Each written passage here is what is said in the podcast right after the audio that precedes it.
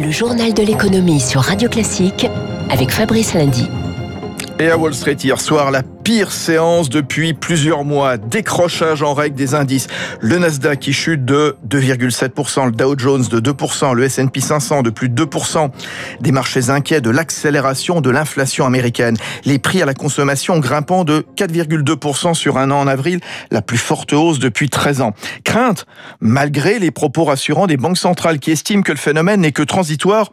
En revanche, euh, l'Europe a résisté. Paris, par exemple, le CAC qui reprend des coûts en hausse de 0,2% à 6279. Alors, faut-il avoir peur de l'inflation? En effet, restez avec nous surtout. Rendez-vous dans 5 minutes dans le Focus Echo sur Radio Classique avec le grand expert qui est Wilfried Galland de Montpensier. En tout cas, la réaction face à l'accélération de l'inflation américaine s'est également traduite par un renforcement du dollar. 1 euro égale 1 dollar 20,69. Et puis une hausse des taux sur le marché obligataire. Une inflation alimentée par la flambée des matières premières dans ce contexte de reprise et de début de pénurie, c'est là. Le fer est à un plus haut historique ces derniers jours. Le cuivre aussi, dont le cours a doublé en un an. Écoutez les explications de Benjamin Louvet, gérant spécialiste des matières premières chez Ophi Asset Management. Le cuivre est un métal qui est particulièrement important parce qu'il est utilisé dans toutes les technologies de la transition énergétique. Il y a quatre fois plus de cuivre dans une voiture électrique que dans une voiture thermique classique. Les éoliennes, où il y a entre 950 kg et 5 tonnes de cuivre en fonction de la taille de l'éolienne. Donc tous les secteurs qui vont être amenés à se développer énormément dans les années à venir si on veut réussir la transition énergétique, sont très consommateurs de cuivre et l'industrie ne s'est pas mis pour l'instant en ordre de marche pour pouvoir répondre à ce surcroît de demande. Ça fait plusieurs années que les prix étaient déprimés, donc il y a eu un manque d'investissement dans ce secteur-là.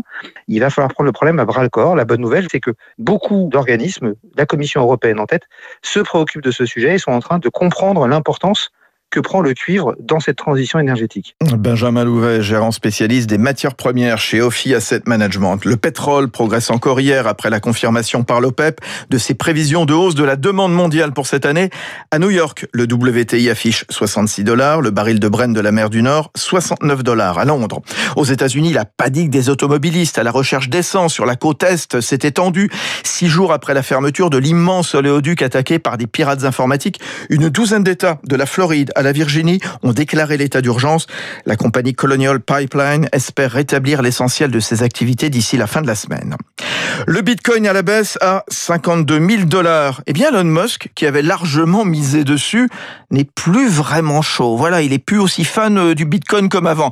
Il n'acceptera plus la monnaie virtuelle comme moyen de paiement pour acheter ses Tesla. Pourquoi? Pour préserver l'environnement, c'est ça, Eric Mauban? C'est tout à fait ça, hein, Fabrice. Elon Musk prend ses distances avec euh, les crypto-monnaies. Le patron de Tesla a expliqué hier sur Twitter qu'il se souciait de l'augmentation rapide de l'utilisation de combustibles fossiles pour l'exploitation minière de Bitcoin, une exploitation qui mobilise une énergie démesurée, équivalente à la consommation d'un pays comme la Suède. Un constat qui est du plus mauvais effet pour Tesla, qui tient beaucoup à associer son image à celle de la protection de l'environnement. Que sous le mandat de Trump, Elon Musk avait été le premier patron conseiller de la Maison Blanche à dénoncer le retrait des États-Unis en 2017 de l'accord de Paris sur le climat. Le tweet d'Elon Musk a fait plonger la valeur du Bitcoin de 12%, un coup dur pour Tesla, qui euh, fin 2020, début 2021, a acheté pour un milliard et demi de dollars de Bitcoin. Alors la twittosphère crie au scandale, s'indigne de la trahison d'Elon Musk. Elle soupçonne l'homme d'affaires de provoquer intentionnellement la baisse du Bitcoin pour en acheter à bon compte. Elon Musk lui assure qu'il recommencera à utiliser le Bitcoin pour ses transactions lorsque la crypto-monnaie sera moins énergivore. La trahison d'Elon Musk. Merci Eric Mauban. En tout cas, ce qu'on retiendra, et ce début de pénurie sur les chaînes d'approvisionnement le montre, c'est la reprise qui se confirme. Hier, Bruxelles relevait nettement ses prévisions de croissance dans la zone euro grâce aux vaccinations. Après une récession de plus de 6% en 2020, l'activité devrait progresser de 4,3% cette année, puis de 4,4% l'an prochain. Pour la France, particulièrement touché. L'an dernier, ce serait plus 5,7%. On en parlera avec François Vidal des échos tout à l'heure à 7h15 sur Radio Classique. En tout cas, dans moins d'une semaine, les commerces, les restaurants, les lieux de culture pourront rouvrir, vous le savez. Et ce déconfinement va s'accompagner d'une reprise dans le secteur de l'intérim, secteur qui avait chuté l'an dernier du quart. Les agences s'attendent à une vague d'offres d'emploi et ça a déjà commencé selon le baromètre Prisme Emploi. Alors, est-ce le signe d'un retour à la normale pour les presque 3 millions de salariés intérimaires l'enquête de Émilie Vallès. Avec la reprise du tourisme, Nicolas Staffelbach, directeur général du camping Sandaya Sequoia Park en Charente-Maritime, a besoin de personnel supplémentaire pour préparer les très gros week-ends de mai. On a recruté depuis un mois 4 à 5 intérimaires et là sur la dernière semaine avant ce pont de l'ascension, on est monté jusqu'à 10 intérimaires pour faire toute la préparation en fait des mobilhomes que ce soit au niveau ménage et technique. Le fait d'appeler aux intérimaires permet de répondre à un besoin à l'instant T. On a vraiment des pénuries sur certains postes, les métiers sont très tendus, il y a beaucoup de reconversions. Les offres d'emploi ont augmenté de 20 à 30% depuis 10 jours, confirme Alexandre Femme, coprésident du groupe d'intérim Mister Temp et cela pourrait s'accentuer dans le commerce et la logistique. Nos clients nous disent écoutez, attendez-vous un gros pic d'activité, on s'attend à 50, 100 personnes à prendre en plus dans nos entrepôts ou dans nos magasins à compter de la semaine prochaine. Et cette reprise devrait être forte et durable car l'intérim répond à un besoin. Évidemment, les gens restent prudents. La saisonnalité a été totalement chamboulée par euh, la crise sanitaire et les gens ayant un peu de visibilité, ils font encore plus appel à des contrats courts plutôt que sur des contrats de durée longue. Et l'avantage, c'est que les intérimaires ont pu développer leurs compétences et leur polyvalence pendant la crise.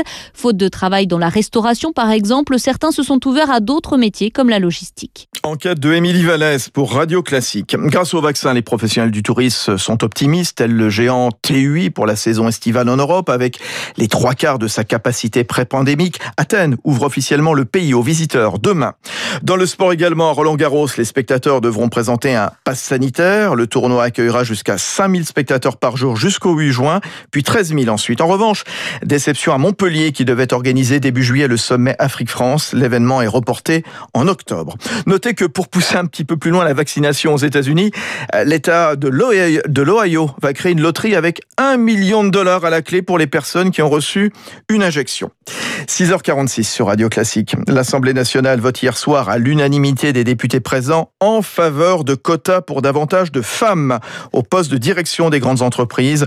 Au moins 30% pour celles de plus de 1000 salariés d'ici 2027, 40% en 2030. Il y a 10 ans, la loi Copé-Zimmermann avait imposé 40% de femmes dans les conseils d'administration. Ce revers pour Bercy qui réclamait plus de 100 millions à Leclerc pour des remises arrachées à des industriels, dont Fleury Michon et Nestlé, qu'il jugeait illégal, mais le tribunal de commerce a débouté le ministère. Nouvelle levée de fonds record pour Vinted, cette plateforme spécialisée dans l'achat et la vente de vêtements d'occasion entre particuliers. 250 millions d'euros pour accélérer son développement en Europe.